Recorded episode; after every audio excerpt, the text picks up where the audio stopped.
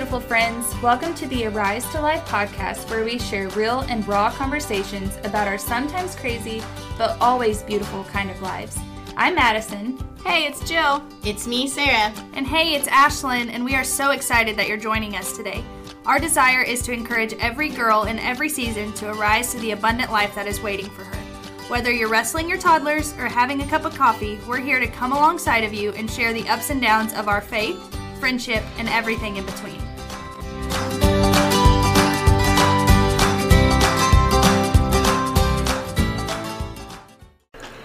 All right, welcome to our raw reel this week. Um, so, for those of you who have been around for a minute, you already know what a raw reel is, but I just want to explain it to anybody who's new. So, basically, Arise to Life is all about being real and raw. And so we like to take just one short little segment um, in between our episodes to share something about our everyday life with you in a way that God is speaking to us in our everyday life. We're firm believers that it's not just in the church that He speaks to us, but He speaks to us on a daily basis. And so through the interactions with our kids or each other or just day to day things, we like to share a way that God is working in our lives. So who wants to go first today?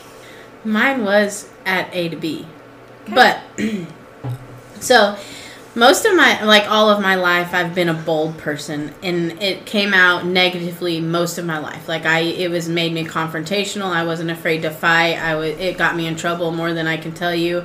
Um, I'd say it's probably why I ran down the drug world is because there was no limitations and that enticed me you know the bold with my boldness i could just do whatever in that world. And so um, i'd say that's why that influenced it. And then when i became a believer it was just confusing at times. Like it was misplaced. Like I, it i it was something i tried to run from but i couldn't because if somebody's sitting at a table being mistreated i can it like i physically have to hold back right and so it wasn't until this last day to be, I was praying with a woman and um, she was getting delivered from things. And I had to be bold and I had to look at her in the eye and I had to tell her, I had to speak God's truth over, but I had to make her look at me. Like she didn't want to look at me. And I had to be bold and call her by name. And the like the other two amazing women that were with me um, were there being kind and gentle, and that was amazing. But I had to be the one that would step in and be like, "No, you need to look at me so I can talk to you." And then she received it, and for the first time, like after it was done, and after I watched her get um, freedom, after and we stood up, I thought, "This is why." I have never felt the adrenaline that I felt in that moment, and I said, This is why he gave me this boldness. And for the first time, it wasn't misplaced and it was used for his glory, and I understood why I had it. Yeah, that's mm-hmm. good.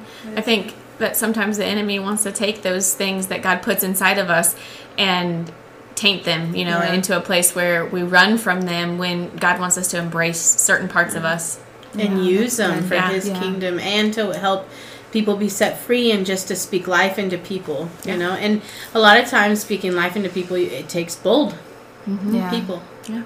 My raw reel so the the lord's been working on relationships with me um, just how to steward the right word how to steward them well how to just have relationships like he wants us to have and they're all about love you know? His greatest commandment is love one another and he hit me hard and I wasn't loving people like I was supposed to.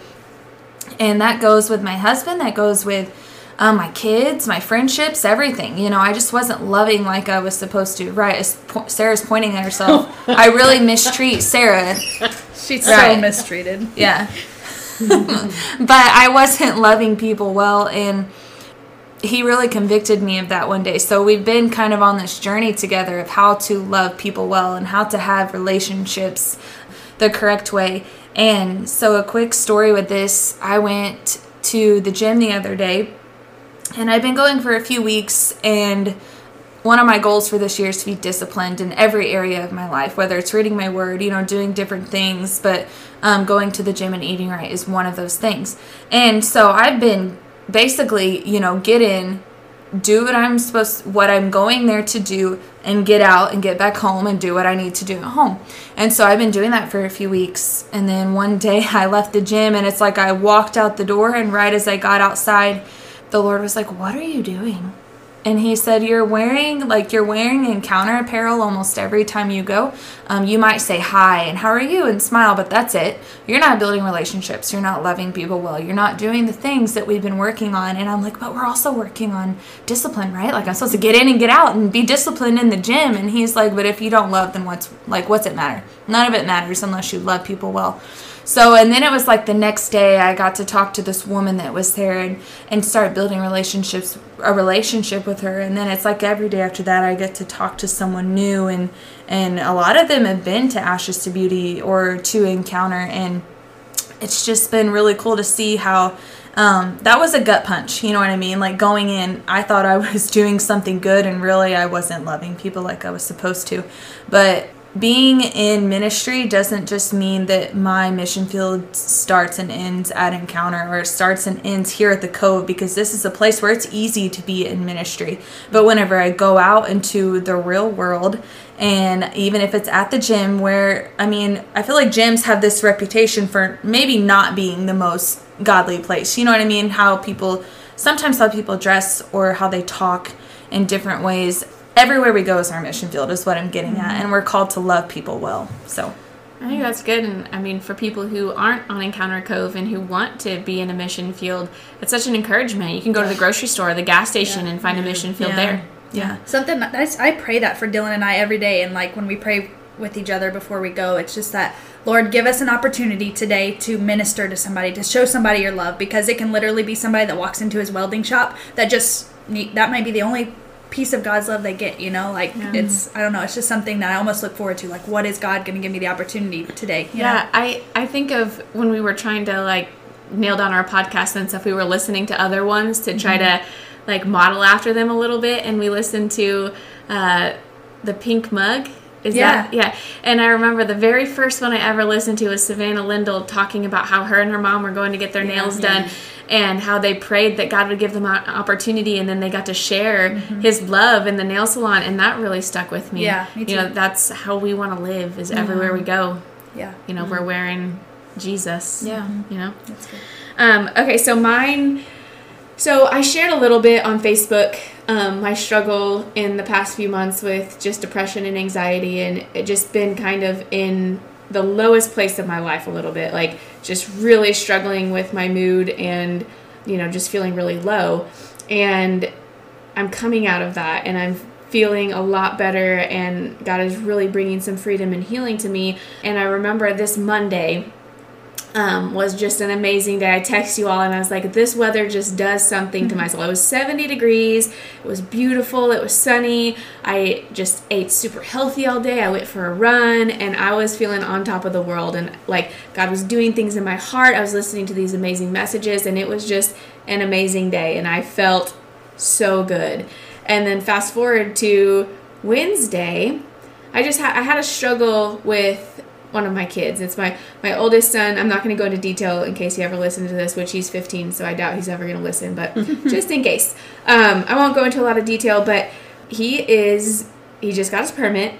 He has his first girlfriend, and it's just a new season for us. It's mm-hmm. it feels different. You know, our relationship is evolving, and you know some things are challenging. And so I went through this kind of struggle with him and I just kind of got back to this place of feeling down again and I was just like, man, how can I go from that high to that low and what is God doing? And it felt in that moment like like am I going back to that place? And it felt a little bit scary for a minute.